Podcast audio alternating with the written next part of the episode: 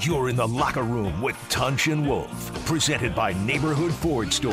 The Ford F 150 is the official truck of the Pittsburgh Steelers. Now, here's Tunch and Wolf. You know, I think the lack of a game maybe will stifle their growth on offense. Uh, Stifle yourself, yeah, eat yeah, it. yeah, yeah. Stifle. I don't it. know why I said that. Yeah, yeah, yeah, It just but- tumbled out of my Uh, brain. welcome to the locker room. He's Wolf. I'm Tunch. You're in the locker room, and uh, we are having a great time. But you know, Wolf, I want to focus on the lack of a game this week. Right. Uh, you know, I, You I mean like- last week? Yeah, like la- lack of a game last week, and uh, I like where Ben is knocking off the rust and finding his pro talent, but I think that uh, the lack of a game last week may uh, may hinder the development of the offense. What do you think? I that's one of the downsides of uh, having that week off. I thought, Yeah. just thought the the defense has been a little up and down. I mean, Yeah. except for Mel Gordon ripping them a little bit on some runs, Yeah. they've been pretty much top notch. Yeah. uh, but that offense was starting to really get on top of itself. You know, being able to crest that kind of rustiness. You had three different guards start at the right guard position. Right. The one plus out of that is Dave DeCastro gets a week off Right. to strengthen that knee. That's a plus. But on the other hand, um, you've got other teams out there like the Eagles now that uh, have had four games to sharpen the sword. Yeah. which you know how important that is. Yeah, and uh, uh, you know Carson Wentz. Uh, you know he lost all his wide receivers. Yes. Yeah, he. You know the the wide receivers are hurt, but Zach Ertz is still there, the He tight is. end. Yeah, Although he he didn't look as great early on, then he seemed to catch some fire Right. going. But that left side of the Eagles line, do you see how ginormous they are? right, right, right. Yeah, Zooks at left tackle. Yeah. I can't. The Malata or am I? I gotta get the pronunciation guy. The guy's 6'8", 356 pounds. Wow. He is. Yes, I mean you can show the the s- uh, you can show like uh, two different films on the backside of this dude. Yeah. you know what I mean. He he is his keister is huge. Yeah, he's a double axe wide. exactly. Yeah. Then he's got uh, uh, the guard next to him. I'm looking for my my chart here, and uh, the dude there next to oh yeah, Nate Herbig. Yeah. That guy is six. He's only six three, but he's three forty. yeah. I mean, that's a lot of meat on the hoof on that left side. Kelsey is the smallest one at center. Yes. Yeah, he is. He is. I mean, he's he's under 300, I think, Yeah, or right yeah. around 300. Yeah. But you look at him compared to the left tackle Mayada or whatever, and Yeah. and and Herbig. I, those two guys are just mammoth. And Lane Johnson, uh, the right tackle, is uh, uh, is John Goodman's son-in-law. Now, John Goodman played Yeah, with you and yeah, me, class yeah. of 80. He Yeah. was a defensive end from Oklahoma. and he's a nice guy. And uh, Lane Johnson is a nice guy. yeah, he was a former quarterback. Now he's an offensive tackle. Yeah. How does that happen? We never got that. I, I never. wa- I, I- wa- you know, I was a quarterback When? in, in uh, flag football in fifth grade. There you go. Yeah. There's another uh, successful story of, of going from quarterback to offensive tackle in the NFL. Tunch Ilkin. yeah, well, I never played with pads at quarterback. Could you imagine either one of us playing? Well, I did play quarterback one time on uh, 11th grade, junior varsity. I got Yeah. in trouble for something. Yeah. And, and and one of the violations, one of the one of the things that you had to do was you had to take a, a, a you had to throw a pass with everybody blitzing. I got crushed. It's Yeah. the snap of the ball. You go back and you try to unload the ball, and I got just hammered. And it was like because I was late for something. or So uh, other. I, I, one of the things that I uh, really admire about the uh, the Steelers is that we've been able to close out the game with the running game. yes, Uh, you know, I I, I uh, That's like huge. James Conner, and and so I I I'm worried that, or I'm concerned that uh, the lack of a game last week is going to uh, Dull the sword. dull the sword. That's the problem. And this is one of the things that, that really bug you about this time. I mean, you look at um look look, look at Houston. Yeah. I mean, Bill O'Brien's gone. Yeah. Domino's, they they you know, he's gone. Do you do you think he's gone because of the way he was coaching, or I think the it's way- more his GM stuff. Yeah, GM. How do you Trading, Yeah, uh, yeah, D- uh, DeAndre Hopkins, Hopkins, yeah. and you come up with David Johnson, which who's a good back, but that's Yeah. not that's not an Not- equitable trade. yeah. You do- you know you've lost so much, and especially when you got somebody like uh, Deshaun Watson, not Foster. as you Yeah. cor- so recently corrected me, but Deshaun Watson, who is such a phenomenal performer, seems to me that you want to get the tools that can get down the field. Yeah, Romeo Cornell is the interim. And, uh, you know, I'm a big Romeo Cornell fan. Uh, w- the AFC Championship game uh, and uh, the Steelers uh, way back when in uh, uh, Ben's rookie year, Right. Mm-hmm. uh, I spoke at the chapel. Uh, you know, Bill Pugh asked me to uh, Right. uh, speak at the chapel. He's uh, uh, on staff with Athletes in Action, and uh, uh, and Romeo Cornell was there. Yes, And I met remember him. you telling me. yeah, and he was a great guy. You know, he was a uh, a Christ follower. And I met the- Romeo one time when I was in Cleveland. Yeah. he's a he's a pretty terrific guy. Yeah, uh, he's a he's a great guy. Yeah, no question about it. yeah, So and he's a military guy. is he now he that I loves didn't military. You know, his I think his father was a military guy, and he he Ah. loves the military. know. Well, you know, then we have two things in common besides Yeah. Jesus. We got Yeah. uh, which is most important, but the Right. fact we got uh, my son Kyle Jacob, who's a mi- military man. Yeah, You know, he's a Captain. assistant- He's in a no, he's a major now. he's a major now. Yes. Oh man. Yes. How about that? A major. yeah. Whoever thought that, my goodness, that young buck when he was little, you know, I think about where he's come and. Yeah. Oh, we got a, s- a s- salute by Jacob over there in the studio. Yeah. But that truly, that's uh, that's been what a road that has been. Huh? So he's gonna be go up. He's gonna uh, next rank is the colonel, uh, lieutenant colonel first. lieutenant You go colonel. lieutenant colonel, then a full bird colonel, as they Oh, say. yeah, yeah. All right. So that would be um, that's uh, you know we'll see how that goes. But the fact of the matter is, um, you look back to this game and one of the most essential elements that I thought um, what I thought that the the Browns exhibited the other day was the fact that they closed out the game when the game was closing on them. Right. You know what I mean? And you learn lessons along the way. You know, one one of the things I loved about, you know, with the boxing gym that we had. Right. And you know, you would train your fighters to grow as they learn from ring Right. experience, especially if you had a pro. Your first 10 fights were all about making sure that he was learning against ever increasingly complex and difficult performers. Right. You know, whether it's a southpaw against a, a typical right-hander or whether it's a, a guy who's uh, who, who sticks and moves versus a phone booth fighter, you always look for different elements that they can learn so that as they get up to dou- double-digit fights, they start progressing upwards in the in the rankings. Right, and you know when uh, uh, when you spar and you box, Right. Uh, you take punches and you give punches, uh, and uh, when you go live in practice, you give punches and you get punches. No question. And, yeah, and uh, so you you you grow. That's how you grow because you have to have different challenges to make you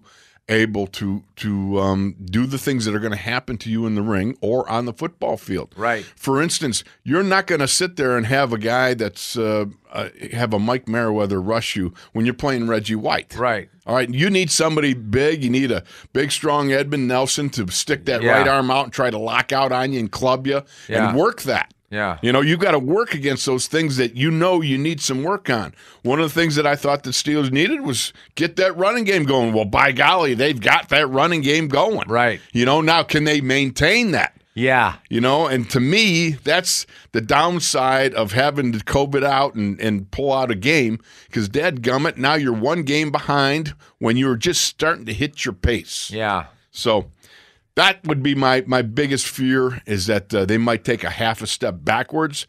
Uh, I think under you know the strong leadership that Mike Tomlin always provides and the kick in the pants that he does, Uh, I would I would think that the Ben, especially you got leadership oozing with Ben right now. You Right. Know, I keep shaking it off, Ben. Keep going. So, uh, do you think Derek Watts' hammy is gonna heal?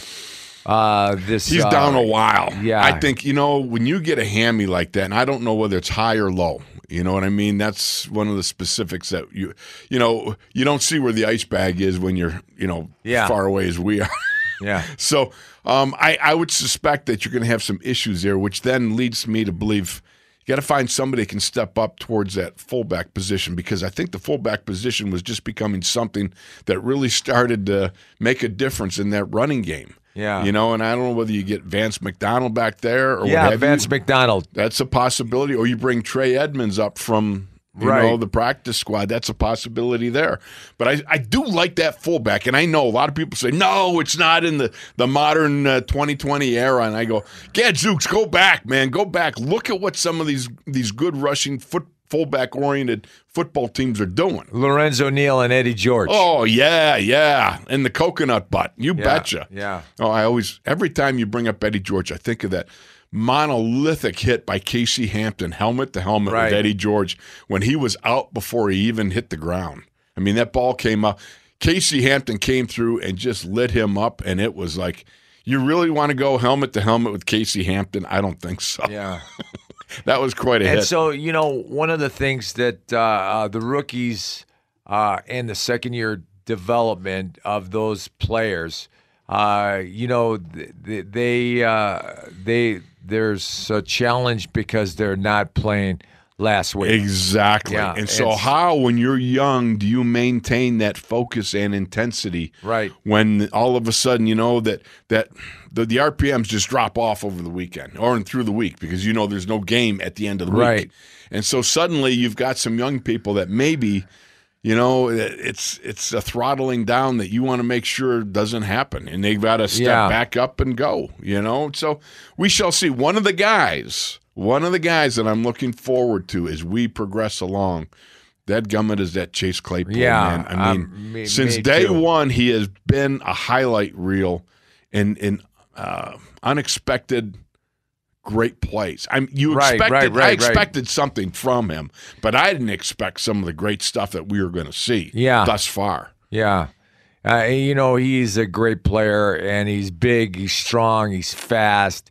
He runs great routes. He's got strong hands, and uh, you know I, I, I'm a big fan. I, absolutely. And you know what else I noticed when you watch him against the Omid, whatever his name is, the Houston cornerback, the rookie that he scorched on the 84 yard touchdown. Yeah, Uh, that corner was trying to force him to the sidelines. And you can't do it when the dude is 6'4 and 240. Right. You know what I mean?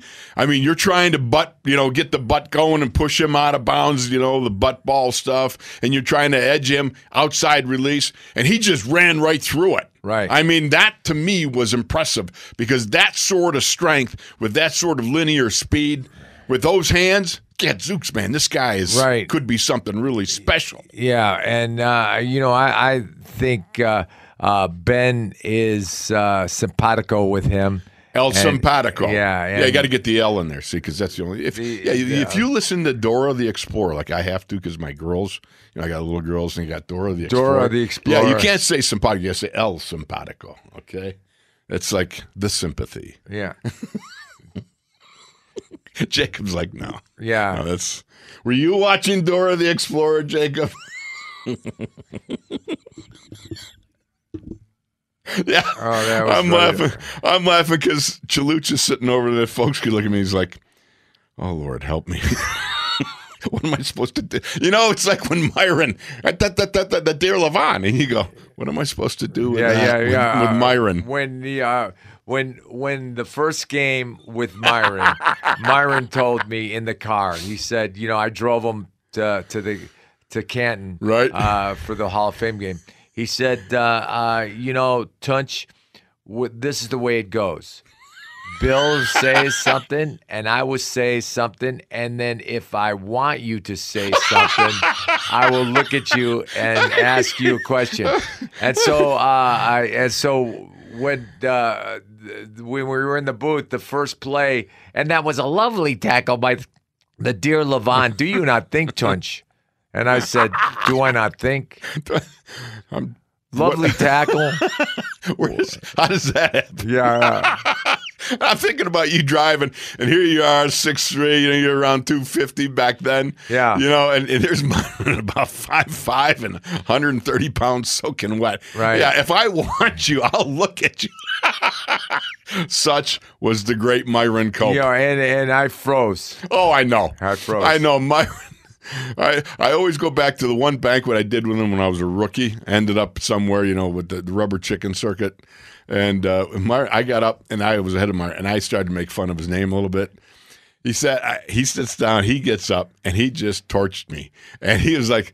Woofly, let that be a lesson to you. All right, you never mess with the man who's got the microphone last. All right, we're going Oh. to go to break. Uh, he's Wolf. I'm Tunch. You're in the locker room, and we'll be back after this.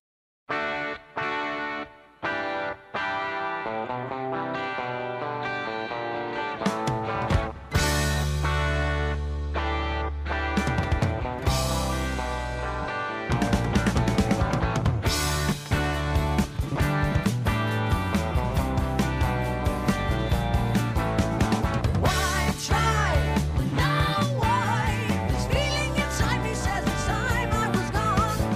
Clear head, life ahead. It's time I was keen, now I just want my fun. Life by night away from here. Change my life again. Uh, yeah, I think it was good to get a full game under my belt just to know what I'm expecting or to know what to expect uh, going into you know, the next time that might happen. Uh, it definitely speeds up the development, but you know I don't think there's you know too much more of a gap to where I need to fill in. You're in the locker room with Tunch and Wolf, presented by Neighborhood Ford Store. The Ford F 150 is the official truck of the Pittsburgh Steelers. Now, here's Tunch and Wolf. Oh, that was Chase Claypool giving a little insight as to what it's like being a young buck and getting more snaps, increasing the rapidity. And, and nice big Yeah, word, increase right? it. His increase- development. yeah, yes. Increasing the development. Well, come on, I'm, I'm throwing out some big lingo here. Rapidity. Rapidity of Yeah, development. Yes. yeah. Come on, that's like that's some good English. That's Huh? not good English. not good English, Yeah, huh? yeah. I'd have smoked Rapidity. you in- Yeah, Eh, spelling bee, man. yeah, yeah, yeah, yeah. You, you- were you good in English? Um, I was third in my sixth grade spelling bee. Well, but, but were you good in English? Uh, you hear it every day. You know, you know that uh, no, No. no. I just, you know, academia just was not my thing. Yeah. you know, I had issues. Yeah. All right, uh, uh, we're in the locker room. He's Wolf. I'm Touch. We're talking about Chase Claypool. Yes. You know the thing about him, he's got six receptions for 151 yards and a touchdown thus far, including an 84 Right. yarder of scorched earth against uh, Houston. Right. Yeah. So, um, I'm sorry, Broncos. Yeah. Right or was that Houston? I can't. I can't even remember. I mean, I get these things all conglomerated in my gourd. Yeah. Yeah. You know what I mean? So he goes, so he goes 84 yards there. He's got the 151 yards, and um, you look at in fact Deontay got hurt against Houston, Yeah. and so Claypool had three more snaps than Juju, one more than Ebron, and eight more than James Conner. Right. That's 61 snaps out of I think it was near 80 or whatever uh, for the game. That's um, that's a lot of snaps, Right. actually, for a guy in his third professional game with no preseason whatsoever. Yeah, and you know he's developing. Yes, he is. He is developing, and you know he's uh, runs great routes. He's got uh, he's big, he's strong, he's fast, he's got great hands, and he's got a great catch radius. And by the way, that was against the Broncos. I have right here. Right, My notes. right. All I had to do was read the stupid thing. Yeah. There, I put the notes there for a reason. If I Yeah. just read it, we'll be fine. Yeah, Okay. But yes, you're right. He's got a great catch radius. Uh, we saw that as he's streaking down the sidelines. We also realized and talked about the fact when you are big and strong, it's harder when you get one on one coverage, those corners, to bump and, and do the butt ball thing where they work you into the sidelines using Right. the 12th defender, which is the sidelines for those guys.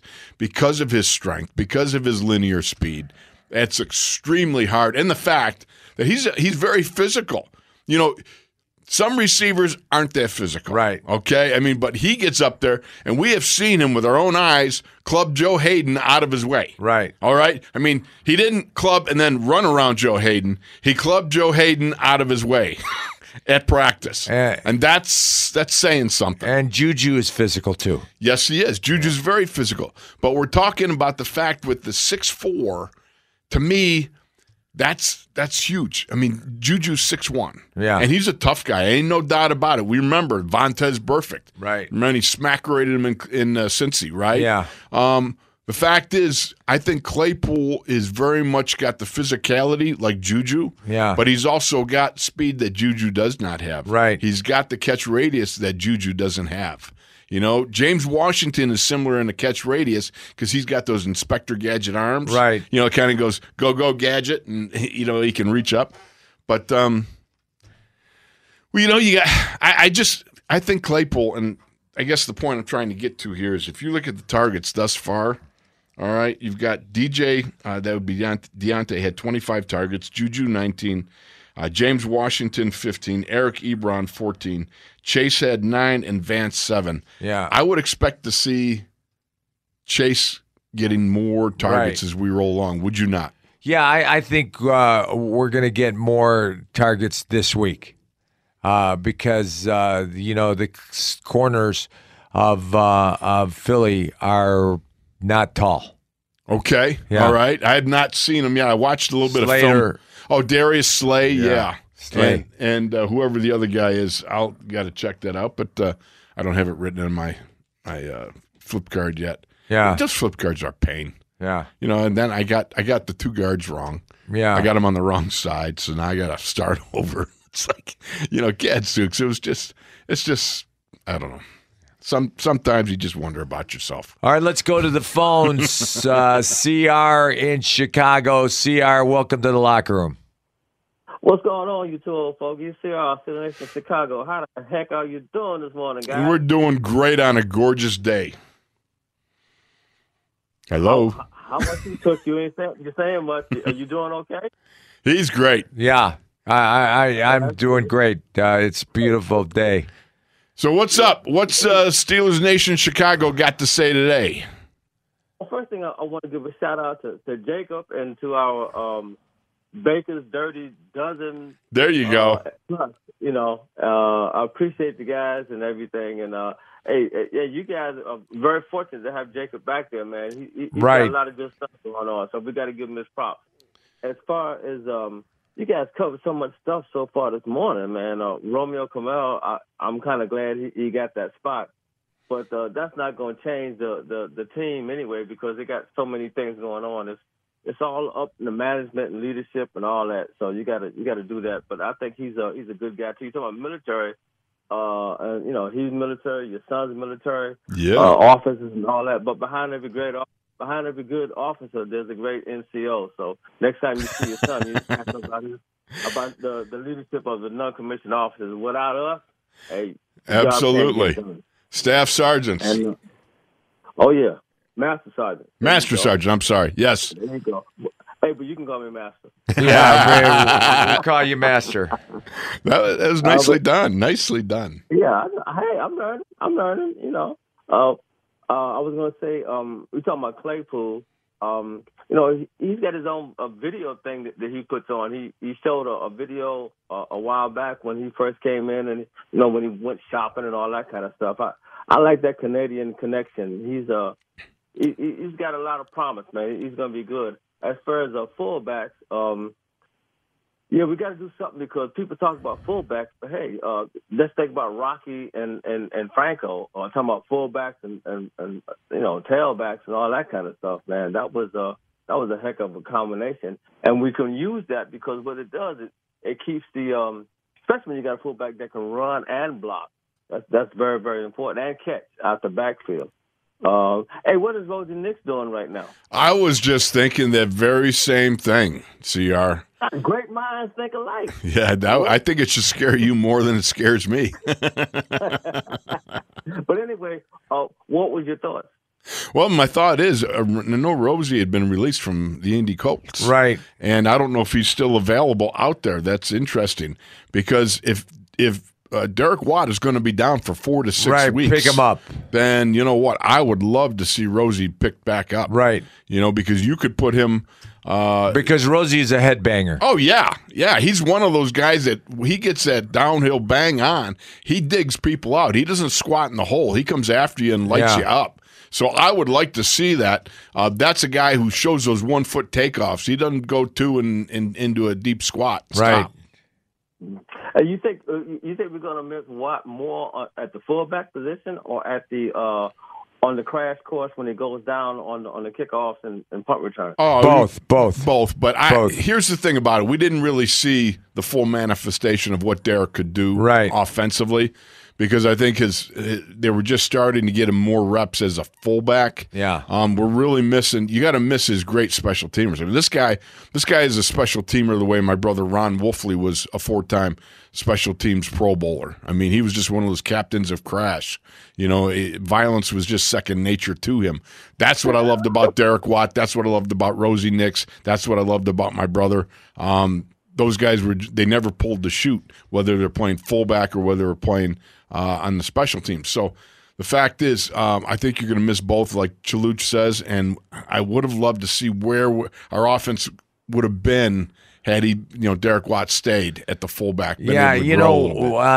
uh, it- the you know the uh, focus is on two tight ends though. right? Yeah, uh, but uh, you know, But still, that deep, that fullback position, I, I you know, Chaluch, I know, I know you're you're big on the two tight ends, and I, I am- I you know, I, I agree with you. But I, I love the fact that when you get a little bit of a, a, a headbanger in front of you, it does provide something. We've we've seen it, and it, and at times when the running game needs a lift, yeah, I think you know having a fullback really helps if you've got the right. yeah. fullback, Well, Va- well, obviously. when Vance McDonald uh, plays wingback, he's uh, a banger. pretty good at it, as yeah. a headbanger. yeah, true. Oh yeah, he's a. I, I still remember that that shove off. That, what was that against Tampa Bay when he hit that guy along the sideline? Oh, Uh, that's, a, that's a picture to remember forever. You know, Oh, man. I got that in- Oh, stiff arm, the best part about it was looking at the people's faces on the sidelines. Yeah. Cam Hayward and some of the others. They're all like, whoa, did you see that when he dropped that dude on his keister? I mean, Yeah. that was part of the fun of that whole thing. That that was beautiful. And uh, summing up things, uh, you know, you know what's interesting right now too is everybody's talking about Kansas City and Green Bay and yada yada yada, and then of course in our division they're talking about the, the Browns and everything. But that's pretty cool because nobody is talking about the Steelers. Yeah, it's all right. Yeah. It's all right. You know, you just keep doing your deal. You get better each and every week. You come along, and then kapow, you hit them right in the kisser Yeah, when the, it's a big Steel, one. the Steelers are are like working men. yeah. Yeah, the No lunch doubt bucket about it. Uh, guys, All right, lunch guys, bucket I'm- guys. I've, I've said enough. I'm gonna let somebody else get in there. All right. You guys take care. We'll talk again tomorrow. In between time, in the meantime, here we go, Steelers. Here we go. All right, thank you, All right, Steelers CR. Nation, Chicago. Indeed. All right. So as we were talking about before, Yeah. okay, we were talking about the fact that uh, hopefully Chase Claypool gets more reps. Now, Right. We've seen more reps. Yeah. You know, with 61 reps, that's a lot for a young guy in his third professional game. But at the same time, uh, more targets. Is Yeah, what I'm we hoping. want to see more targets. I would like to see that. Now, the one thing I did say, and we both, I think, agreed on when we were watching the preseason, that you could not judge his effectiveness merely by looking at his uh, catches, you know, and so forth. I think so much of what Chase is going to contribute, again, as we go along, is his ability to draft big windows for some of the other players Right. you know, and be that guy that tears the top off the coverage because the two things you can't really coach up are six four height and four four speed. Right. You know what I mean? So Yeah, and and you know, I I think he is lighter than 240. he looks lean. Yeah, yeah. He But looks you know, lean. he's so big. yeah, Um, he might be he might be only two thirty or two twenty five. physical, but, yeah. But the fact is, he's physically strong, and he is not afraid of contact. Right, You right, know, right. He will. He looks like he's he enjoys the contact. yeah, and you know he he enjoys being on special teams. He does. He enjoys Who puts being their a gunner. hand up to go? Yeah, when you're a virtually a first round draft pick. Right. I mean, I can't Second say. round. Yeah, he was a second round, but he should have been a first round. Right. Could have been a first round had the Steelers. He is the Steelers' first round draft pick. Right. Only took him in the second round though. And the fact is, he's top shelf Canadian bacon, right? Yeah. All right. I mean, you you you can't tell me right now that there's there's a more exciting young wide receiver out there um, that's head and shoulders above Clay. or Yeah. Chase Claypool. I Yeah. mean, Clay. Chase. Fucking your boy. Yeah.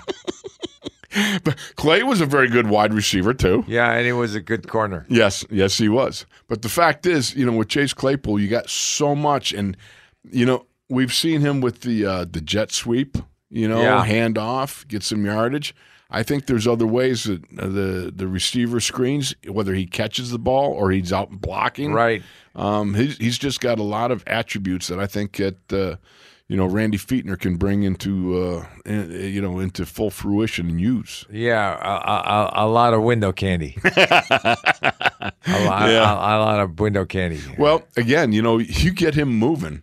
Um, I, I, I'm in favor of that. I think window candy's great. Yeah. You know, motion, uh, zipper motion, jet motion, all kinds of trace motion, what have you. Uh, whether you go jumbo and you move the guys from one Right. side to the other, all that stuff makes that defense have to adjust, communicate, and Right. realign. And the more you can keep them from settling into one basic defensive posture, uh, you know that they they can read whatever it is right in front of them. You know, you got it that that last snap, that last call before the snap, as Rod Woodson used to talk about. yeah, you the, know? mo- the the motion keeps the defense flat footed. It does. Yeah. And it makes him have to constantly communicate. Go back to again, what was one of the things they said that Vince Williams did so great? Yeah. He communicated. Yeah. He's a great communicator. He was great at making sure everybody got the right alignment after, you know, everybody settles down at the final snap, uh, as they say on defense. So to me, uh, I just think that's you know, it's it's a no brainer to keep going with the the window dressing as you called it. Yeah, window dressing. Uh, I, I love it. Uh, all right, we're going to take a break. Uh, he's Wolf. I'm Tunch here in the locker room, and we'll be back after this.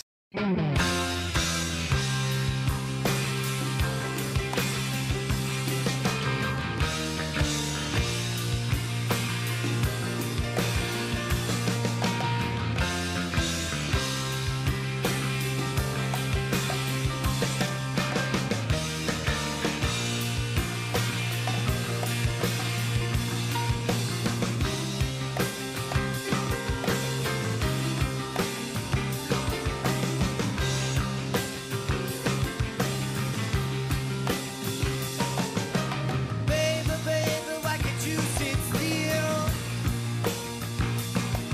Who killed that bird out on your windowsill? Are you the reason that it broke its back? Tell me, did I see your baby laugh about that?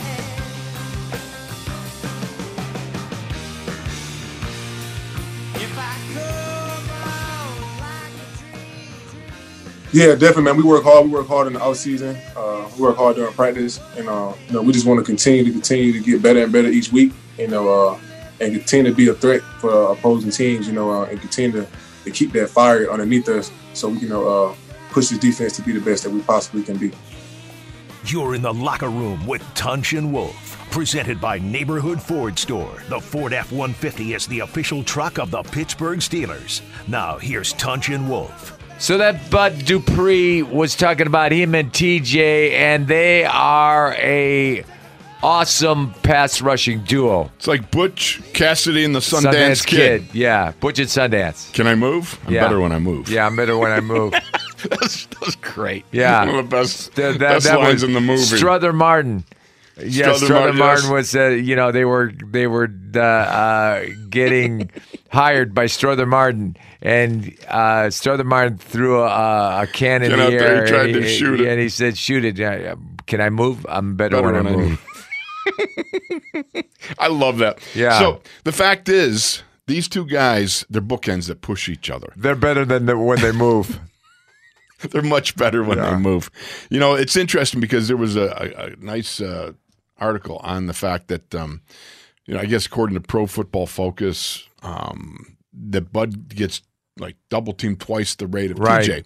I'm trying to figure that out. I'm like going, all right, now what's that about? Because normally you come up with you got your four bigs and Mike. Yeah. Right. But if your Mike is If your mic is to the right, if they call the mic to the right, you generally go wall to the other side. Right.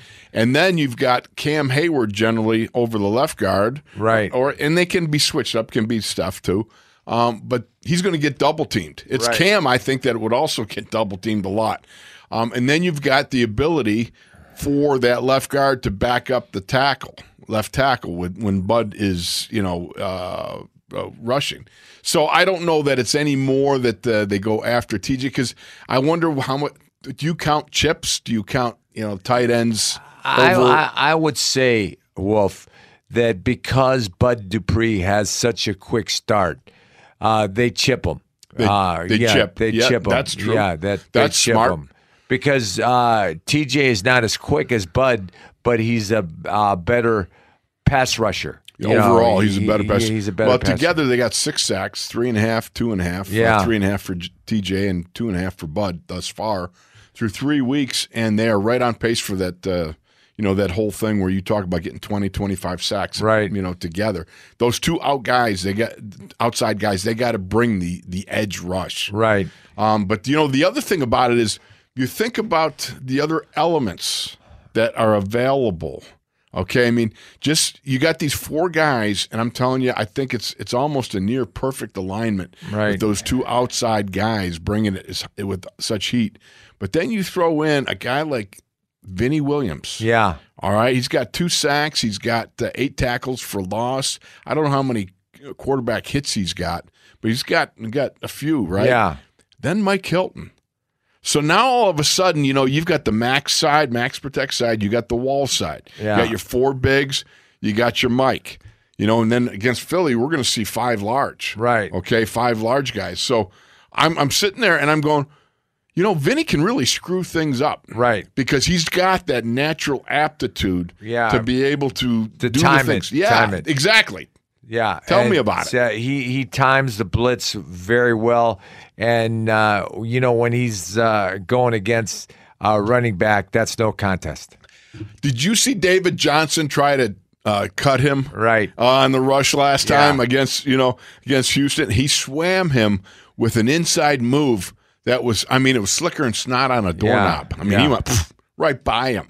Um, how about Mike Hilton? Yeah, Mike Hilton times the the, the blitz uh, well too. Now, if you think in my mind, I'm looking at a quarterback who's looking at that that fearsome foursome of the, the front four, right? Right. You got the Watt, you got the Dupree, you got Cam Hayward, you got Steph Tuitt, right? Then all of a sudden, you got these secondary elements of Vinny Williams and Mike Mike Hilton, Hilton. yeah. Now you're looking, and you know Vinny's going to occupy some vision right across from you, right? But off the out of the corner of your eye, you got to watch for Hilton with those last second come to the line of scrimmage and hit it and get it. Yeah, things. and uh, and now we're seeing Terrell Edmonds. Terrell Edmonds is another guy that stepped up. You remember the fourth and two at the 15, Yeah. you know, against the Bronx, and he gets Yeah. Jeff Driscoll and sacks him. Yes. Yeah, yeah. You know, so you start looking at this and you're thinking to yourself, how does a quarterback handle that? Yeah. You know, I- to me, I couldn't even begin. I remember when we first, you know, in, in college, you didn't see many complicated rush Blitzes, stunts, yeah. bl- blitzes, yeah, even just twists and stuff. You didn't see that many. Yeah. You know, you just manned everything basically. But when they started coming with the, the twists, I remember when as a rookie, I'm like going, you mean somebody came by? What are you talking about? Yeah. probably be screaming and going, "You mean that? Was, what what happened?" Because you know it was just really hard to to grasp that. Right. But to see this with the quarterbacks being able to manifest that whole blitzing thing, man, with the, there's a lot of moving parts there. Yeah, yeah. Uh, let's go to the phones. Uh, Doug from Arkansas. Doug, what's happening, brother? Welcome to the locker room. How you fellas doing this fine morning? We're We are doing great. Absolutely great. Yes. Better than we deserve. That's for sure. Amen and amen. All right, I got to call y'all on the carpet for, for the past two days. Okay. You've gone about two steps into the building of bragging on the Browns. That's about two steps too far. Hey, you have to understand something, Doug. When you have no game, Yeah. all right, You got you got to talk about other teams. and you've you've spent forty years belittling the Browns as I have. Yeah. All right. There's a point in time where you got to go. Okay. oh, they're good. Yeah, you know, you have to acknowledge what they're doing because they could be a problem. And I'm just saying, and I'm not saying, I'm, just, saying, I'm not saying. right. But the fact is, you got to give some credit where credit's due. He's got something going on there. We got to be careful. Yeah. They give they give up about what 580 yards to the Cowboys. Absolutely, you know, but I mean, hey, they still put up a bunch on the Cowboys. The Cowboys are the Cowboys. They're the Yeah. cry boys. I Yeah. gotcha, you know. But my point is, I never, never underestimate an opponent. Yeah. I never, I Never. mean that if you get if you do it once, and it turns out to be the shellacking that you deserve for Yeah. overlooking them, you'll never do it again. I promise. you. And you know, I I think Kevin Stefanski is a good coach. I do think Yeah, he's a good he- coach. he- he's- I do think they're still the Browns, but I do believe you got something going there Right, when you can right. put up 49 like that in any game. Yeah. Do you, do you think do you think he bought or rented a house? I, I That's I- good. Yeah. I that- think he probably rented. I like that. Yeah, you know, coaches don't stay in Cleveland very long. yeah, Yeah. Most people Man, say when that. y'all, when y'all was talking Go ahead. when y'all was talking about fullbacks a while ago, y'all left one off the list that, that was one of my all time favorites was Dan Kreider. Yeah. Oh yeah, Dan Kreider. yeah. But you know what? Dan Kreider took a notch down ever since he he, he did fess up and he, he pulled a calf and walked through up Yeah. in training camp once. Come on, who does that? Yeah. And do you admit to that? Yeah. I couldn't have believed I- he, I- he waited until after he retired before he admitted I to wouldn't it. have admitted to Oh it. no, you couldn't admit that. We we we got to meet him uh, in the line going into uh, the Hall of Fame ceremony uh, when when uh, Bussy got put in. Oh yeah. Yeah. Danny Kreider is Me as and, uh, fine a human being as you're going to find. It was uh, Jason Denault and Chris Cook and me Oh yeah. uh, got got to meet him. It, it, it was a I, I even had my Dan Kreider jersey on. Oh man, couldn't ask for better than that. All right, fellas, uh, I'll let you go. One thing uh, before I go uh, that that's kind of bothered me a little bit is Washington. James Washington's kind of getting lost in the mix a little bit, and uh, I was I had high hopes for him.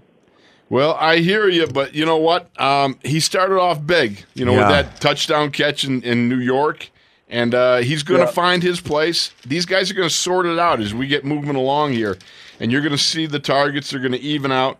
But right now, he's got like 14 targets uh, or 15 targets. He's third.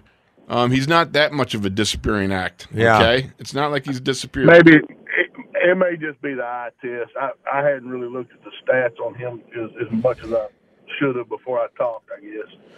Well, you know what? I think he's got his matchups that where he excels. Yeah. There's some there's some teams where you know you get him matched up with somebody he's going to excel and do the great stuff that he does, and then there's some others where he doesn't match up so well. I think Chase, in my mind, Chase is going to be coming on because six four and four four is tough to beat. Yeah, and you know what, uh, Doug? Uh, there's, uh, you know, we have a lot of weapons. Yeah, We have a lot of weapons, and so I think Ben Patience. is spreading it out. I- that's true. That's very true. I'm kind of happy to see the tight end position start to Right. kind of develop. We, it seems like it seems like we had a gap there between uh, Heath Miller and, and what's what's taking place this year. Absolutely. Uh, but I'll let you fellas get on about it. Y'all keep doing doing the good work, man. Thank you, brother, and it's great to hear from you. Yeah. Hello to the A three gang, man. yeah. Oh, the, I'll I'll tell them for you. All right. all right, but Appreciate you, brother. yeah. Uh, so Take you know, care. you know, one of the things uh, Doug said was, uh, you know, James Washington. Right. And uh, you know, James is uh, gonna uh, show up in a big way. Uh, I think. I think he's got, uh uh like I said, the opportunity. He matches up with certain people so very well, Yeah. and you exploit him. In some weeks, you know, you got those match. You know, there's there's physical matchups that sometimes it behooves you to stay away from those physical matchups. Yeah. you know what I mean. There's certain guys that that create a matchup problem for anybody.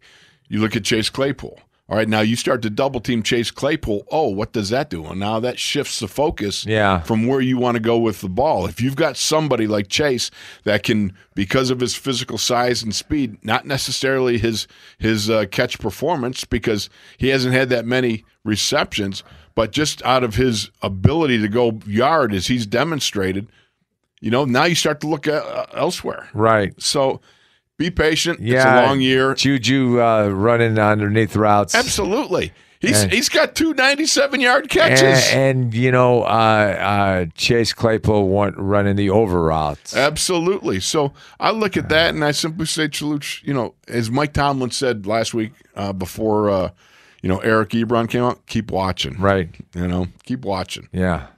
So anyhow, um, one of the things also going back to the blitzing, all right, that we were talking about. Um, I am I'm I'm really excited, and I think in the next hour we're going to talk a little bit more about Mike Hilton and what Right. he's doing.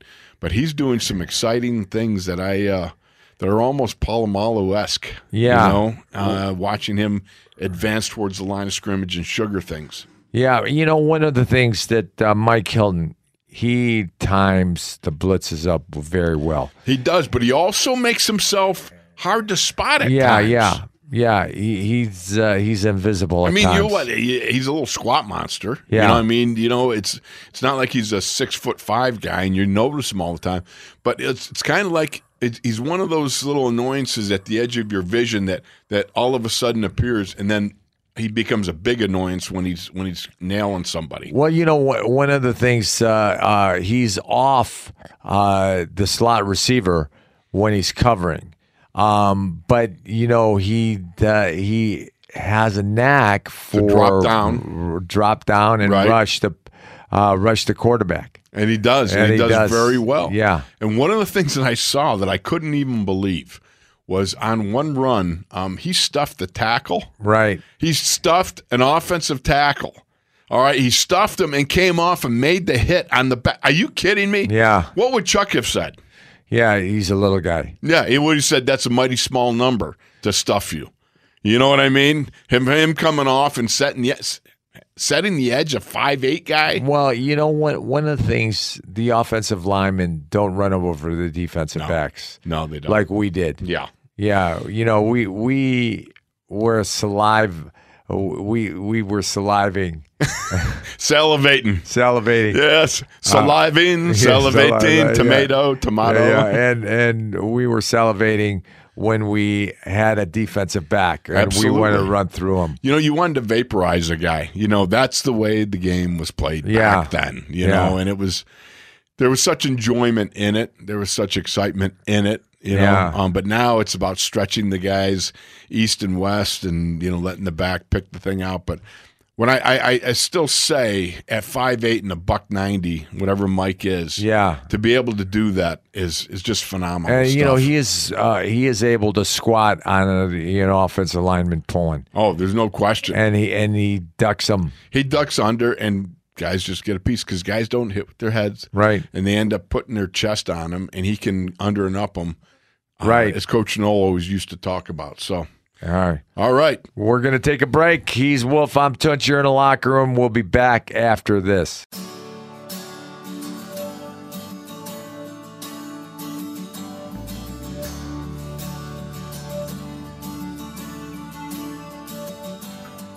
I've been around for you, been up and down for you, but I just can't get any relief.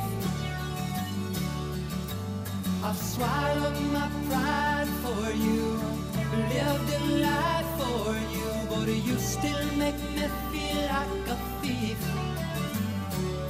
You got me stealing your love away, cause you never give it peeling the years away and we can't relive it. Oh, I make you laugh and you make me cry. I believe it's time for me to fly. You're in the locker room with Tunch and Wolf, presented by Neighborhood Ford Store. The Ford F 150 is the official truck of the Pittsburgh Steelers. Now, here's Tunch Wolf. Well, we're back. He's Wolf. I'm Tunch. You're in the locker room, and we have Bob Labriola from Steelers Digest and Steelers Radio and Steelers TV. Uh, and uh, uh, Bob, you know what? Wolf had that played because he wanted to tell you. Name dropping that, that he was a friend of Kevin Cronin. Well, I mean, um, you know, you only are who your friends are, as I've been told. There you go, Lebs. I, me and Kevin, we hang out once every 25 years or so. Whether he wants to or not, exactly. Yeah. Labs, you know, I, I, I we got ti time for me to fly, and you would have to fly to go to some of the places that you get from asked and answered. That great com. You got Panama, you got Cambodia, Yeah. uh, y- you It got was a time Brazil. wolf. Yeah, there was Zooks. a time, Wolf, in my youth where I would have done anything not to go to Cambodia. Yeah, You're not, you're not as old as me, but um, I hear you. yeah, there was a time in the '60s where that was uh, you tried to avoid that at all costs. no doubt about it. There was a Brazil today. Yes, I see that. Do- you know, um, labs. When you see how many people calling are are uh, writing you from all over the world, do you feel good? I mean, I, I would feel good. I Mm. think that's pretty cool. Yeah, I think that's pretty cool. Well, I mean, I- I'm I'm going to be honest with you guys. I mean, uh, that has much more to do with the global appeal of the Pittsburgh Steelers than the global right. appeal of me. I mean, I'm not. Uh, I I have no delusions about that. But I mean, it just goes to show you that um, you know American football is something that is. Uh, you know, a worldwide sport. I'm not going to say it's more popular than soccer, um, but um, you know, and, and the NFL does have fans everywhere, uh, and they're they're probably Americans, you know, living uh, a lot of different places. So, yeah, I mean, it it it tells me more about you know what people around the world think about the sport than certainly than it does about me. Yeah, you know what? It, it- you have a global appeal too, Labs.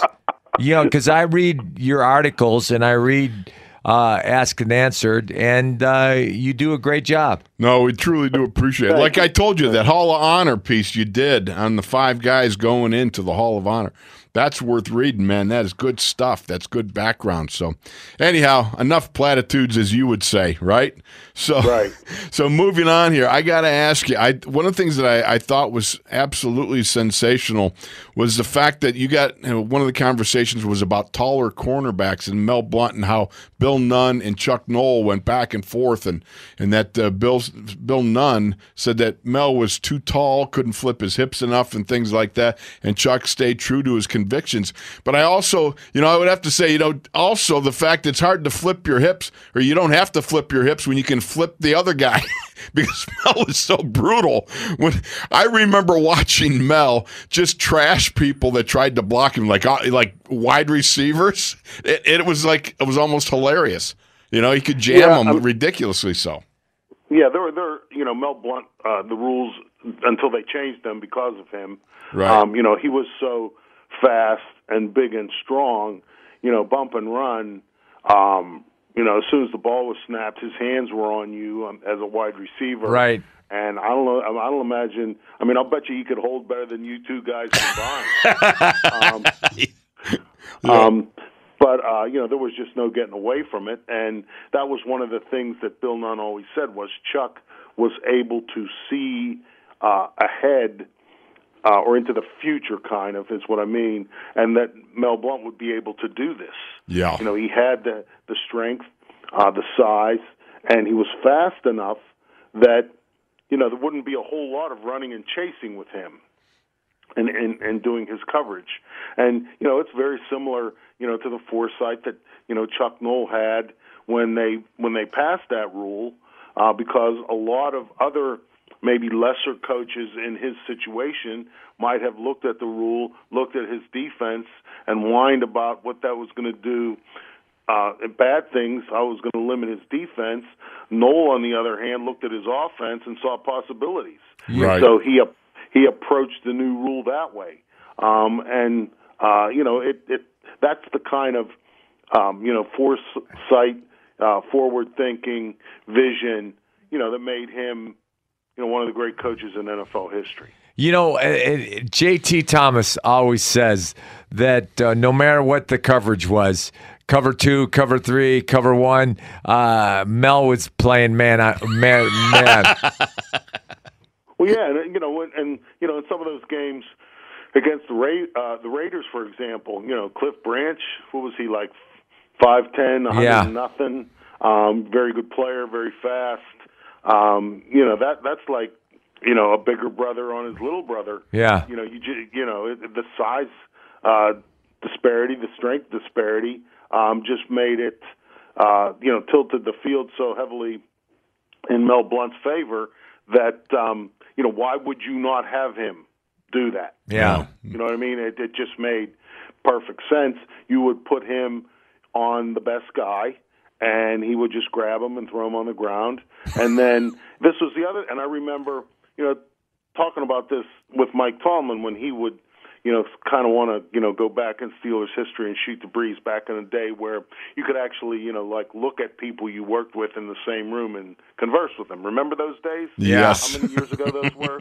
Um, But and I, I always told him, you know, w- when we would play, you know, touch football in the street, you know, one Mississippi, two Mississippi, three Mississippi, and then you'd rush the, the quarterback or whoever was playing quarterback. That's what it was in the seventies. One Mississippi, two Mississippi. Get to three Mississippi. I don't even know if you finished the third Mississippi, and you're running for your life. And Yeah. they're just rushing four Yeah. and four defensive linemen, and that's it. And so, you know, that was a tremendous luxury too. Um, you know, as a, a defensive coordinator or a defensive coach or, or whatever, uh, or as a defensive back, you knew that you were going to have to cover very long. So you could afford to get up in a guy's face, put your hands on him, and you know wrestle around with him a little bit. I remember my rookie year, we ran a P39 GO, and uh, wh- I, I met two of the greatest secondary performers, Hall of Famers in Pittsburgh history. One was Donnie Shell when Donnie was the force man, and he air mailed me to Chuck. And then I remember the other was with Mel when he was uh, he was the uh, the the corner force guy. And I came out and I was sprinting as hard as I could, and I drew you know straight down the middle of Mel. And in my mind, I'm thinking, this is Mel Blunt. It's Mel Blunt. You know, how you get this the screaming camel in your head. and I came right at him. He olayed me. I mean, I got nothing but air and then dirt when I plowed up like a hunk of of, of uh, Latrobe dirt with my face mask. I didn't even touch him. Well, that's the other thing too. The athlete he was. Oh yes, yeah. you throw all that stuff together, um, and you know it's obvious what, what he finished with. I, I, I'm, this is off the top of my head.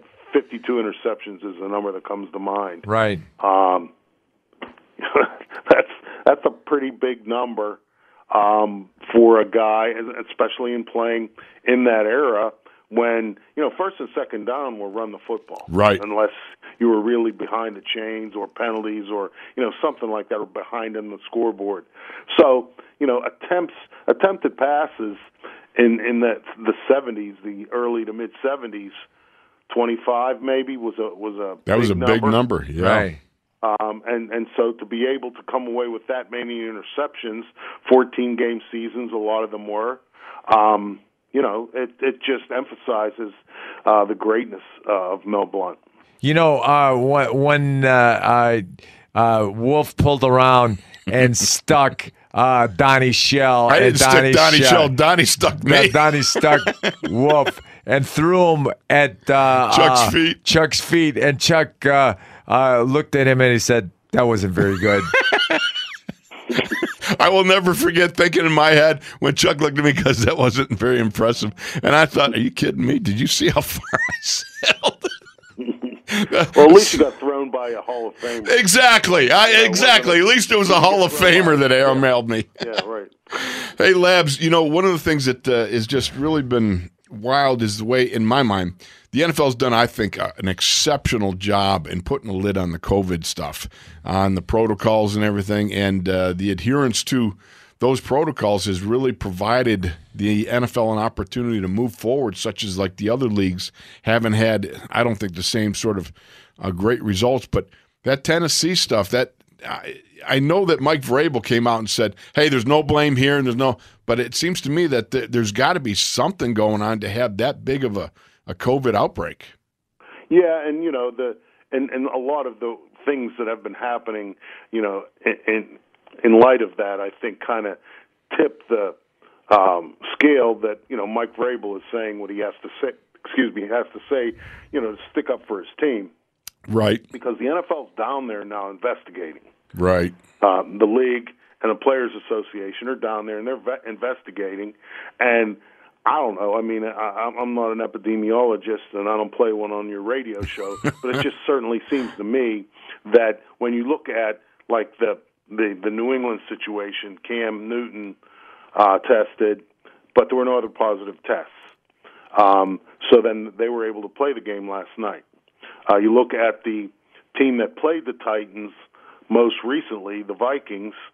Um, they had no positive tests either before the game or in the entire week after the game, and so um, That's a head scratcher. Right. Well, you know, the, the narrative that the Titans didn't do anything wrong, and and you know maybe to Vra- Mike Vrabel's knowledge, True. they didn't do anything wrong or whatever. But you know, I I I, I have to respectfully disagree, and um, that's why I think that you know we saw last night, I believe, or maybe it was early this morning, the new um, protocols that the league and the union have agreed to, and I think they're a lot heavier on the punitive. Yeah. True. You know, now they're talking about draft picks. Ooh. And Uh, If if you if your team causes you know a cha- forces a change in the schedule or cancellation of games, uh, they're going to hit you hard. It's going to be big time fines, draft picks, and you may have to forfeit. And so I think that you know you watch um, the the Raiders game. Raiders, who did they play? Buffalo Right. Mm-hmm. the, the four o'clock game or the Sunday night. I can't remember. But Gruden continues to flaunt the rules Right. on television. Yeah. So they're going to slap him down or do something because whatever you know, you don't have his attention yet. Um, and so um, the, I, I really believe that the NFL, Roger Goodell, and I think he's got the backing of the Players Association because the original agreement bef- between the league and the union was that you know it was going to be pay for play. yeah. So just let's just pretend that this didn't happen, but the, let's just pretend to use it as an example. If they had had to cancel Steelers Titans, okay, everybody gets docked a a game check. Now, if you're Ben Roethlisberger, that's a big number. Hmm. Yeah. Right. No doubt. No and if doubt. you're not, and you're you're some rookie or you know whatever, you may need that money. Yeah. We we, we need yeah, I would have lost my two thousand five hundred a week. yeah twenty five grand. I made my rookie year. So, um, you know, th- this is this is the kind of thing I think that you know that was agreed upon already. So, if some of these teams or individuals on these teams do not get the message or don't care to follow the rules or you know they think it's not for them or you know whatever uh, there's going to be more additional consequences and i believe they're going to get more severe you know as this goes on and so uh, you know my advice would be you know follow the rules because Right. I, I just I, I really do believe that the punishment, you know, on the back end for some of this is going to get to the point where um, i- if you're not the owner, you're going to hear from the owner Yeah. who's going to tell you, look, you know, you either, uh, you know, and here's the other. Let me before I, you know, I keep interrupting myself. Here's another thing that um, needs to be understood by potential violators of the rule if they're players. You know, that's non-foot COVID nineteen is classified as non-football injury. Non-football injury or NFI, those three letters that I'm sure all players hate to hear, gives the team the right not to pay you. Like if you injure your knee, you blow out your knee, you get paid. Right. If it's a you know that, those kinds of things. Right. But if it's an NFI, if you wreck your car or um, whatever, you're doing something that uh, away from football away from the facility that has nothing to do with your job, and you sustain an injury that withholds your services from your team, that can be classified as a non-football injury list (NFI), and the, your team has the option to not pay you. Yeah. Hey, And so, you know, that's that's another thing that I think that you know should be considered because you know we've already heard Ben a couple of weeks ago talking about you know he doesn't let his kids go to school. They Right. you know they opt for the home uh, online learning thing, and he doesn't al- have anyone in the house. Uh, Bud Dupree, I believe it was yesterday. Yes, yesterday was Monday. He did a Zoom call, said, "I don't do anything. I go to practice and I go home. I go grocery shopping occasionally because I need food, but outside of that, I'm not doing anything because you know I'm trying to." Um, not be a problem in terms of spreading this virus, and I'm paraphrasing. Um, so, uh, you know, you have a lot of guys like that doing it that way, doing the right thing. And one person who, again, is either arrogant or careless or, you know, just doesn't care, um, you know, can bring down the whole house of cards. And so I just believe that they're not going to fool around with this. And, uh, you know, the Titans may have been fortunate in this respect. They were the first. Yeah. You That's know, true. Um, so you know, it's like when you're a kid and your brothers and sisters, and you know, the first kid to break the window with the baseball. You know, okay, don't do it anymore. Right. You know, maybe you take his allowance and make him pay for the glass or whatever. The second kid that breaks the glass with the baseball, the punishment's going to be more because you got told about it. Exactly. So I think that that's going to be a similar situation moving forward here with this virus. Labs, we got to roll, brother. And I could tell you a story about being the second kid with the broken glass. yeah, yeah, Yep. Yep, it's not a fun there. deal. yeah. Been there, felt that. Boy. All Been right. there, felt that. Thank you, brother. We'll talk to All you right, next fellas, week. take it easy. All right, All right. man. All right, we're off to uh, we're off to break. We'll be right back after this.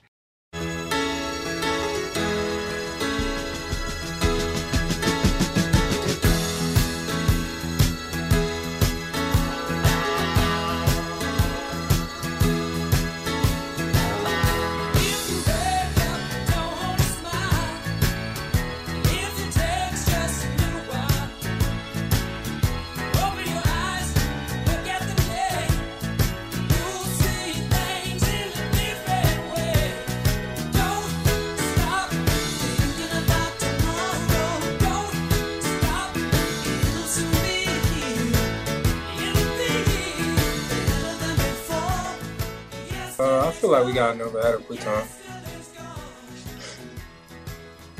What? Just because of the. Uh, d- Do you go into Definitely, you know, you got us rushers on the outside. So, um, to answer your question, I do think you know that uh, that offenses have to account for him.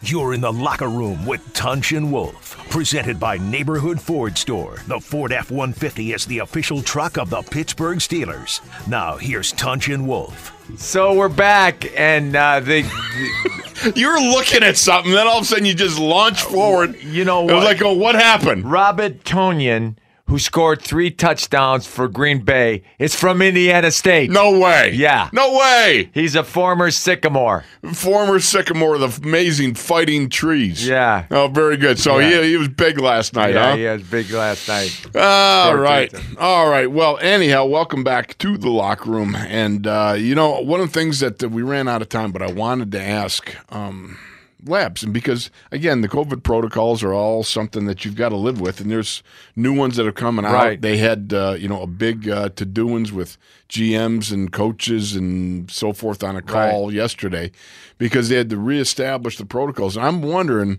what was said to John Gruden and Right. the Vegas Raiders over their breach of protocol. Right, right, right. When they went to that uh, charity event and they weren't mar- wearing masks and no one was wearing masks. And no one screened the people Yeah. coming in. And I thought that was okay, that's that's a problem. Uh, John Gruden, uh, famously, infamously, you know, which is better than famous, Yeah. uh, allowed a guy to enter the Raiders locker room at Right. a home game after a game, and he didn't go through two security uh, Right. checkpoints. So I'm just wondering wh- if you if you have to reschedule a Raiders game Right. because of a Raiders outbreak, Yeah. that should be forfeited. Yeah. there's no question in my mind that that should be forfeited, and that should cost you some draft choices maybe if you are going. And Groots, I hey, look, I, I get it. He's a competitive guy, you know, on the sidelines, he's yelling at the refs, and sometimes the mask, I or he pulled it down, and he just he left pulls it down, yeah. so I don't know. You know, I, I I look at the Kansas City staff. Most of them had those those plastic screens. Right, right. You know, like I uh, would wear that. It seems like that would be less problematic. Yeah. You know what I mean? So, But I- the first game, uh, uh, Andy Reid, uh, his uh, his face fogged up. yeah. He, he needs a squeegee. He Yeah. needs windshield wipers on Yeah. that thing.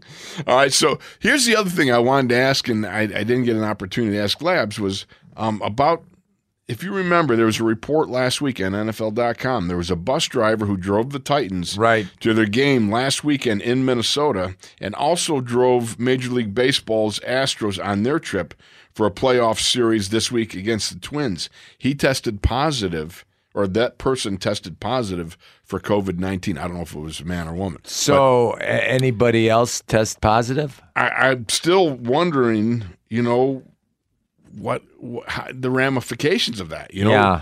who, uh, you know, I didn't hear anything about the Astros, but if, um, you know, if that bus driver was positive and you know initiated some of the problems, I don't know. I mean, it's just, uh, I don't know how the the Vikings escaped not Right. being, you know, uh, But the Vikings played Tennessee. right. But Tennessee, yeah, I mean. That's what I'm saying. How did they not get infected at all? Yeah. Well, Tennessee got infected. oh. Right. I mean, Tennessee got infected, and I don't know if it was from the bus driver or not. Yeah. But how does it not spread to Minnesota if you're out on the field in face to face contact? Yeah. I don't know. So that's just one of the things that, in my mind, it's little. I, I don't know what to think of it. Yeah, yeah, you know, and, and if you have the COVID, if you're an offensive and defensive lineman, you're face to face. Yeah. Yeah, and uh, I don't know how you don't get it. Yeah. I mean, you're out there. You're you tackle. You're in a pile. You know, guys are breathing on each other. They're good And, breathing and you on know, me. and you know, uh, after the game, that people are hugging each other. Yeah. Yeah. You know, what I mean, so it, it just seems to me rather unusual. Now, I know that they put in some more protocols. Uh, teams that, like the Vikes, for instance, that were possibly exposed, you've got daily point of care testing and only virtual meetings and face masks on the field by the players and staff at all times. Now, if you only got virtual meetings, why are how- here's one of the things I don't get. How can you have face masks on the field if you only have virtual meetings? So I don't know. These are these are all things that just make me go, "What's going on here?" You know, I mean, but the fact is, um, you've got they've done it. They, the NFL to this date has done an excellent job of Right. maintaining safety precautions. You know, uh, I just wonder as we go on further Yeah, there's uh, there's more and more people, and actually, there's reports out there that um, some of the coaches are in favor of a, a ten or twelve game season. yeah, You know what I mean? Ah. that, yeah, I've heard uh, some reports now. They're talking about my. I remember way back when uh, we were doing Zoom calls. Yeah. you know, when we were doing our show Yeah. in the off season or the in during the quarantine, and I was like, you know, maybe you just do home and away divisional games. Yeah. you know, and then you go into the playoffs. It could be one of those deals, and. um you know, nobody seemed to think that was a good idea, which Right. I've had uh, very few really good ideas in my lifetime, I must say. yeah, Uh, but the fact is, you look at that and you think to yourself, well, i- if you can get eight divisional games and then go into the playoffs where you could move games around and everything, that's a possibility. But to go only eight games, too. I, I don't think they they need to move games just yet. Uh, if uh, if that would be teams a get 'em. monumental Yeah, yeah, rescheduling yeah, if they right, did that. Yeah. Uh, and you know what? Uh, um, I think that uh, uh, the wild card weekend could be pushed back. True. Yeah. That's true. Also, I like I said, the one thing I am in favor of is saving the uh, movability, if it were, of games for the playoffs because that's the most important time Right. that you've got, and then also um, quarantining the uh, Super Bowl contenders Right. before the Super Bowl game. Um, I think that would be a huge thing. One, one, one of the things that I, um, I mean, I would go into quarantine for yeah, two weeks. yeah, for, yeah, you know, you kidding wha- me? Uh, do you think that there's going to be a full crowd for the Super, Super Bowl, Bowl? no. Yeah. No, uh, it, I wouldn't be surprised if uh, they made it more pay per view or something Yeah. like that. You know, trying to get any sort of How many guys do you think they're going to take? right now. I mean, let's see, it's going to be in Thirty Florida. thousand. Yeah. Uh, I don't know what are they doing it in Jacksonville. They're only doing like ten percent or Right. something like that. Yeah. So I don't think there's going to be a whole lot of um, fans that are uh, going to be able to attend the Super Bowl, and it's going to be to me, it's going to be extremely awkward. So who do you who do you determine goes in to see? Yeah, the Super really. Bowl? How do you do that? I mean, Maybe you got you- family, you or, got or or maybe you uh, it's a big ticket item. boys. That can be a big ticket item. Oh, if we could have had our tickets this year, we could we could sell our tickets. Hold on, Uh. Yeah. get the best price. yeah, I got a ticket here for ten thousand dollars, and I got another ticket for another fifteen thousand dollars. I don't know. Yeah. Yeah, too bad. But anyhow, we'll have to see. You know. Um, by the way, did you see the ending of that Giants uh, Rams game? Jalen Ramsey and Golden Tate. No. They went at it. There's a little bad blood there. Yeah, there there was a big brawl. I- Yeah, there I- was a I big saw brawl it. at the end of the game, and it's a shame. And uh, you know, without getting into the uh, weeds on the whole thing, that Jalen Ramsey, he's a little bit of an egghead. You know, um, there's Golden Tate's a pretty tough guy, Right. uh, but Jalen Ramsey went after him, tackled him really hard, and there was some family. There's some family issues between the two men, but um, that turned into a big brawl. Right. Man, guys were out there. You remember when uh, we were down in Houston? Right. We were pulling, uh, you know, guys were in, in there. We're a lot of things going on there. Yeah. So, All right, uh, let's go to the phones. Uh, Dano in Florida. Dano, welcome to the locker room. Gentlemen, how are you today? Good. fantabulous. How are you? Good, buddy. I'm doing great. Thank you for asking. Um, just wanted to answer that question that you had, Wolf, real quick. Um, it says on one of the uh, sports pages that I have that um, the Raiders did, uh, the fewer Raiders did get fined for that fundraiser. Wow. Oh, oh okay. I Yes, di- that's I- I right. didn't hear oh, that. you're right. Yes, you are.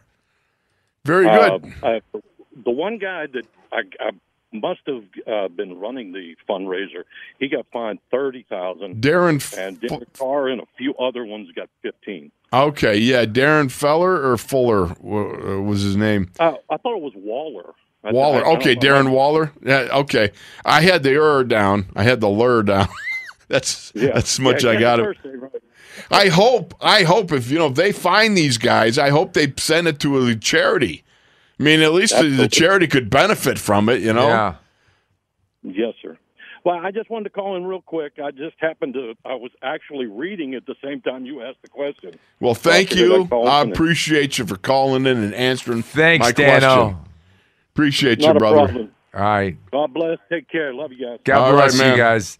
God bless you, Dano. Love you too. Uh, you know, they uh, you know they got fined.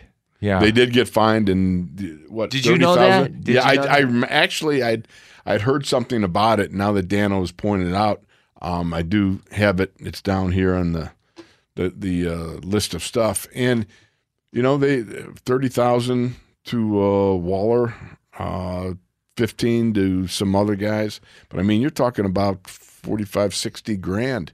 I should go to the charity. Yeah. you know, just put, stick it in the charity, man Yeah. you know that uh, i don't know so anyhow Well, I think you know when the fines come out, uh, the the NFL goes to the NFL charities, United Way. you're right but Uh, I, yeah. I think if you're going to be out there and you're going to get banged for a you know a buck like that on a charity you might as well d- d- you went to the fundraiser it was a charity fundraiser Right. you might as well donate it make the guys Yeah. donate to it you know i mean that gummit it's just like uh, i don't know i mean why send it somewhere else because you were there already Yeah, but the NFL wants it uh, NFL charities. i know But I mean, come on, spread the wealth around here a little bit. You know, you got something. Yeah. You got a charity there, a function in Vegas. You might as well put the money into the the charitable functions in Vegas. Right. And I'm not talking about the casinos. Yeah. That's that's a charitable function that nobody nobody wants. So, all right, I got to um I want to ask you something because I got some statistics here that I think you could almost make a you could almost make an argument for uh, Mike Hilton to be our defensive MVP Right. thus far. You know what I Yeah. mean, Chaluch? I was looking at some of the statistics here, and you got here you got Mike Hilton in three games. He's got 20 tackles. Right. He's got two sacks, four tackles for loss, four quarterback hurries or hits, uh, one interception, one fumble recovery, and two passes defensed. Yeah. That's pretty good. Right, Now, if right. you put him up against, let's say, Devin Bush, Devin Bush in three games, he's got 19 tackles, Yeah. a half a sack, one quarterback hurry, and two passes defensed. Yeah, Mike Hilton uh, is leading uh, towards uh, the uh, defensive MVP. Yeah, I, I, you know, there's something. I mean, right now he's just three games worth. Right. it's a small sample. Yeah. stay tuned, as Mike uh, Mike Tomlin would say, or keep watching. But then you look at Minka Fitzpatrick. Okay, Minka's got uh, five. Uh, let's see, thirteen tackles. Yeah. Now, and I this is not a criticism because I think Minka is fabulous, Yeah. you know, and we're going to go into this more in the next segment, but he's got a total of 13 tackles and that's it. I mean, no takeaways, Yeah. nothing there. So we'll be back with some more. Hey, we'll be right back after this. You're in the locker room with Tunch and Wolf.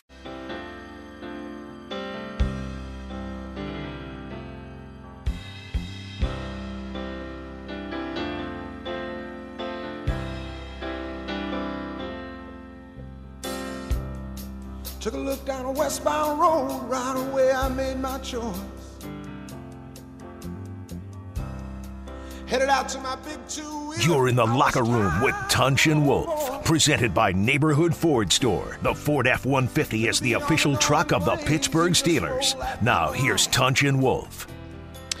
Well, we're back. He's Wolf. I'm Tunch. You're in the locker room, and uh, we've been uh, talking about uh, the COVID 19 thing, and we've been talking about uh, not uh, uh, playing a game last week, and uh, you. You know, it's hard when you get on a roll and everybody else is playing, right, you know, and then suddenly it comes to a screeching halt. right. You know, I even when I came in and and they were talking about postponing the game, I didn't understand that they were talking about rescheduling the whole thing. I was Right. thinking like Monday or Tuesday Yeah. at, at the best. but yeah, I, I thought uh, I that didn't, was. I didn't yeah, good. rescheduling didn't even cross my mind for whatever reason. Yeah, and uh, And it did. Yeah, it, it we- and it you know it's uh, what I I, I want to uh, uh, talk about the fact that uh, Baltimore gets a bye week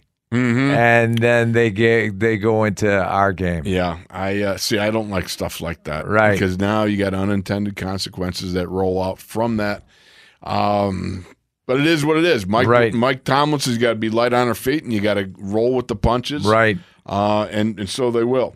Just to finish up on what we were talking about in the last segment, because I think, um, and maybe we roll into it more. But T.J. Watt, okay, if you total up his three games, all right, he's got nine tackles, three and a half sacks, five tackles for loss, ten quarterback hits, an interception, and two passes defense. That's pretty impressive. Right, right. That's defensive player of the year type uh, material. Yeah. But I look at Mike Hilton and some of the things that he brings, and again, he's got a lot of tackles. He's got a lot Right. of unassisted uh, solo 19 tackles. tackles. Yeah. Um, y- you know, I look at that and I think he brings some of a.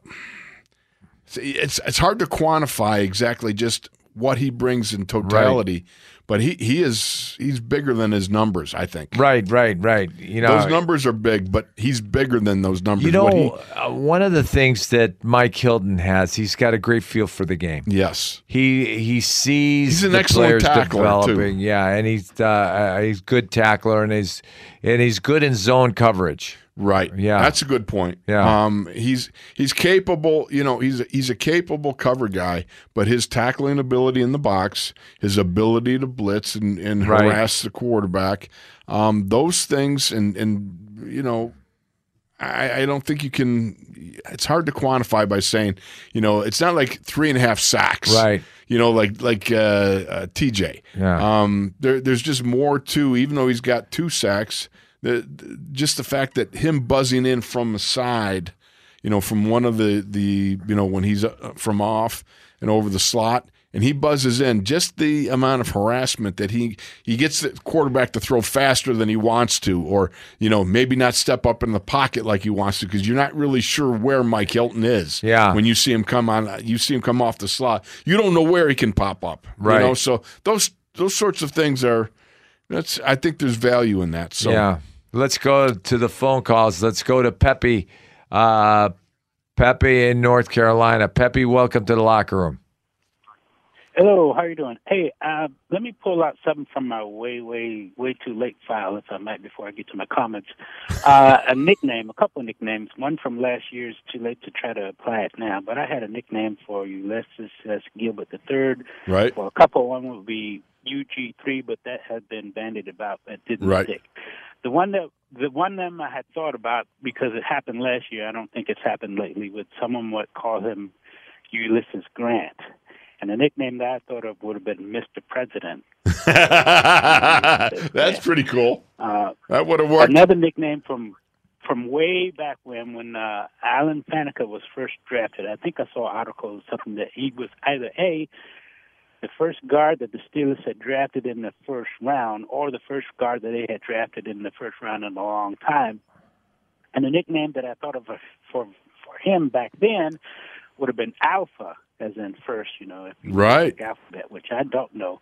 And then it fits his name, the A L from Allen and the F A from Faneca Alpha, because he was the first guard in the first round in a ever or a long time. But anyway, too late for that to be his nickname. Um, uh, talking about the coronavirus and the Raiders that were fired, my thing with that is they may not have been, they were following a different protocol. They were following the protocol for coronaphobia. Uh, you have the coronavirus protocols, and then you have coronaphobia. Um, no one got infected, if I'm not mistaken. Thus No far, one has you're right. passed the- no one has passed the virus around. So even though they violated some uh, protocols, those protocols, um, what what are they there for? To stop people from getting infected? They didn't get infected. Uh, but in, anyway, they were going with um, the coronaphobia protocols. Now I understand that the Steelers are going to be allowed to have fans in the stand, uh, up to 7,500, I think it is. I think it's something like uh, the governor said up to 15% capacity or 7,500 fans, whichever is higher or lower, something like that. Um, I'm not sure Again, yet. I've heard no nothing- formal announcement of it, Pepe. And I'm not saying you're wrong. I just I've not heard of it. That's all I'm saying. Yeah, that's what I've heard. So Okay.